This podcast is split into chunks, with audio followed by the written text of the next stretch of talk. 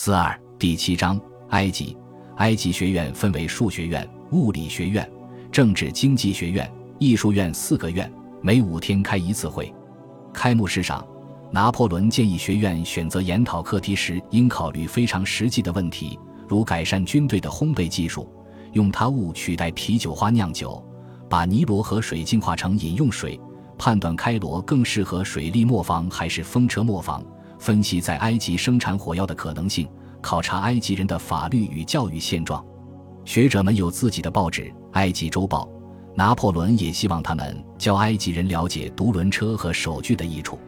然而，学者们的活动与思考并非全受商业和殖民影响。他们研究埃及的动植物、古迹、地理和海市蜃楼这些方面的成果就很少用于实践。拿破仑努力用启蒙科学和理性征服埃及人，甚至提议建造天文台。法国人充分利用印刷机、医疗器械、望远镜、时钟、电力、热气球等近代奇观，试图震慑埃及人。贾巴尔提爽快地承认，的确心灵大为触动，但这些东西似乎不能促进法国人的政治事业。拿破仑误以为塔列朗已去君士坦丁堡兑现承诺。在埃及学院成立之日，他给对方写信，称不久之后，埃及会运大米去土耳其，并保护通往麦加的朝圣路。同日，他派高级参谋官约瑟夫·博瓦松上校去圣地巴勒斯坦，试图同阿克帕夏艾哈迈德杰扎尔谈判。杰扎尔敌视马穆鲁克，也对土耳其举起反旗。他的专长是伤人肢体，毁人容貌。但他也设计恐怖的折磨方式，比如给受害者的脚钉上马蹄铁，把活着的基督徒砌进墙里，先剥光五十名腐败官员的衣服，再砍死他们。杰扎尔杀了七个妻子，但他爱好赠送来访者他自己剪的纸花。既然易卜拉欣贝伊被迫从埃及逃往加沙，拿破仑就希望能和杰扎尔联手消灭他。杰扎尔拒绝接见博瓦松。反倒与奥斯曼和解。按照拿破仑的盘算，一旦征服埃及并稳固下来，他就返回法国。九月八日，他却致信都政府：“我恐怕不能践行十月回巴黎的承诺，但我只会耽搁几个月。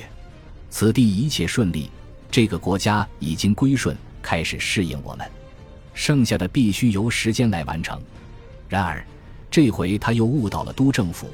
因为埃及显然没有开始适应法国统治，他的很多书信涉及法军为巩固驻军采取的措施，如斩首、扣押人质、焚烧村庄。然而，拿破仑满足于军团的着装与待遇，他给巴拉斯写信时提不出别的要求，仅让对方送一个剧团来军中表演。十月二十日，拿破仑得知一支土军在叙利亚集结，预备来袭，他需要前去迎敌。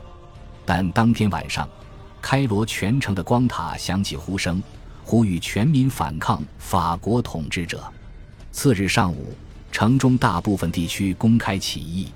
开罗总督多米尼克·迪皮将军在街上被人一矛刺死，苏乌科夫斯基与拿破仑的十五名私人警卫也遇难，他们的尸体被丢去喂了狗。埃及人弄沉尼罗河上的不少船只。拿破仑后来对都政府声称有五十三名法国人遇害，但死亡总数约为三百人。反抗者占据了开罗最大寺院之一古马艾兹哈尔大清真寺，把它当总部。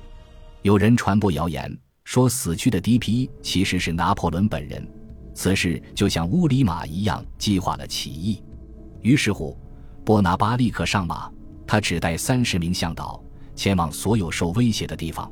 恢复我方信心，并且镇定自若地采取防御措施。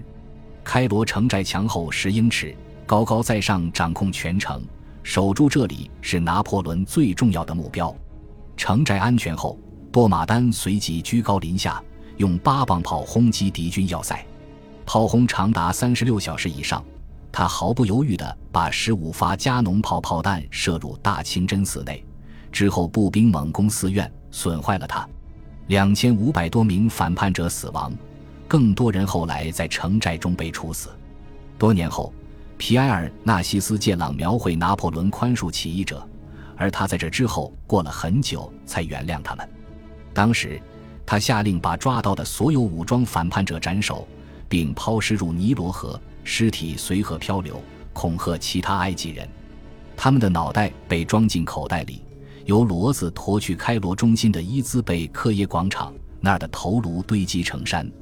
我没法描述这种恐惧，一位目击者回忆道。但必须承认，很长一段时间中，他保障了安宁。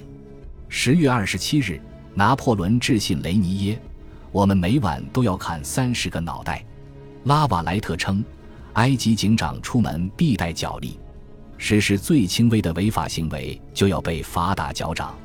这种手段被称作脚掌笞刑，因为脚底有大量神经末梢、小骨头和肌腱。这种刑罚十分痛苦。就连女性也不能免刑，残酷的措施确保普通开罗人不像忠诚信徒一样成群的反抗法军，否则他们可没法对抗六十万人。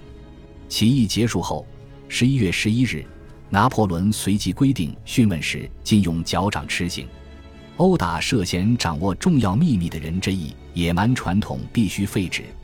他对贝尔蒂埃下令道：“折磨毫无价值。”可怜的家伙们想到什么审讯者爱听的话就说什么。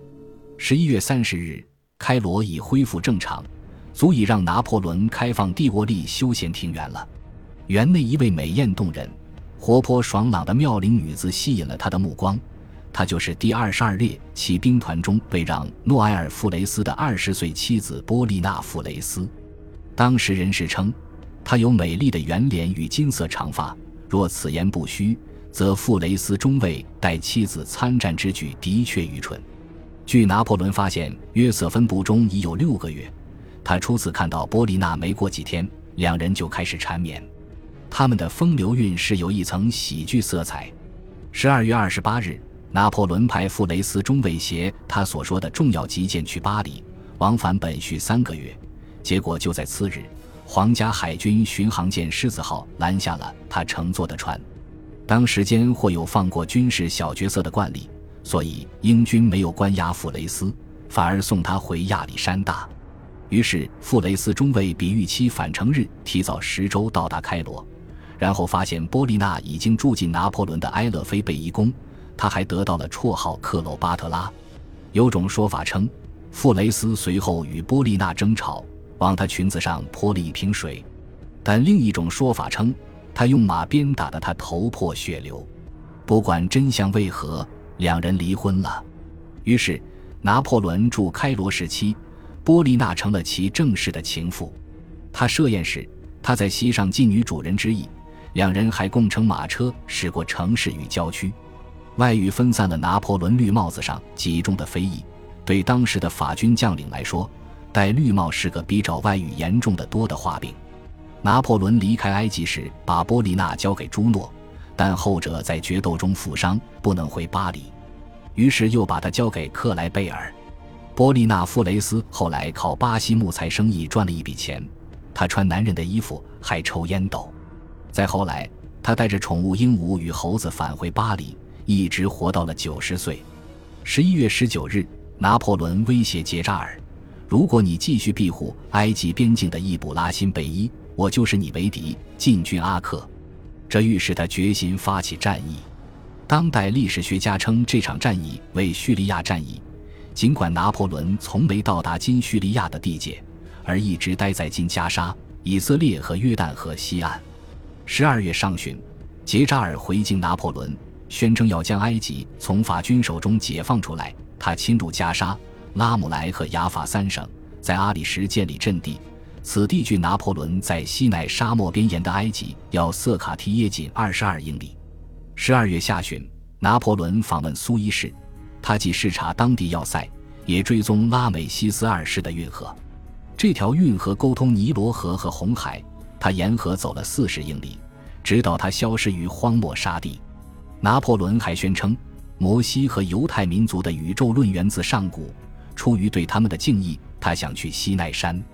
除了向导们，随行人员有贝尔蒂埃、卡法雷利、多马丹、海军师级将军奥诺雷冈托姆、军务组织长官让皮埃尔多尔、蒙日以及另外四名学者。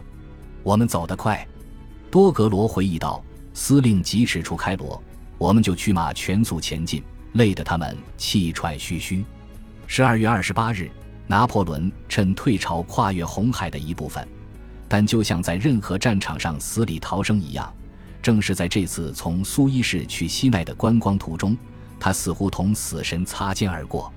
我们轻松到达对岸，多格罗说。拿破仑一行参观了摩西泉等古迹。中午时在奈拜井用餐饮马，但夜幕降临后，他们迷路了，在低洼的海岸湿地徘徊。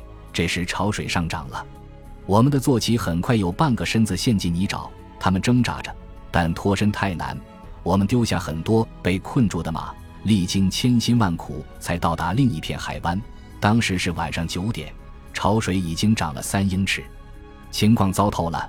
这时有人说发现浅滩。波拿巴将军是最先过去的人之一，向导们四处分散，引导剩下的人。我们太高兴了，庆幸自己没落德法老军队的下场。感谢您的收听，喜欢别忘了订阅加关注，主页有更多精彩内容。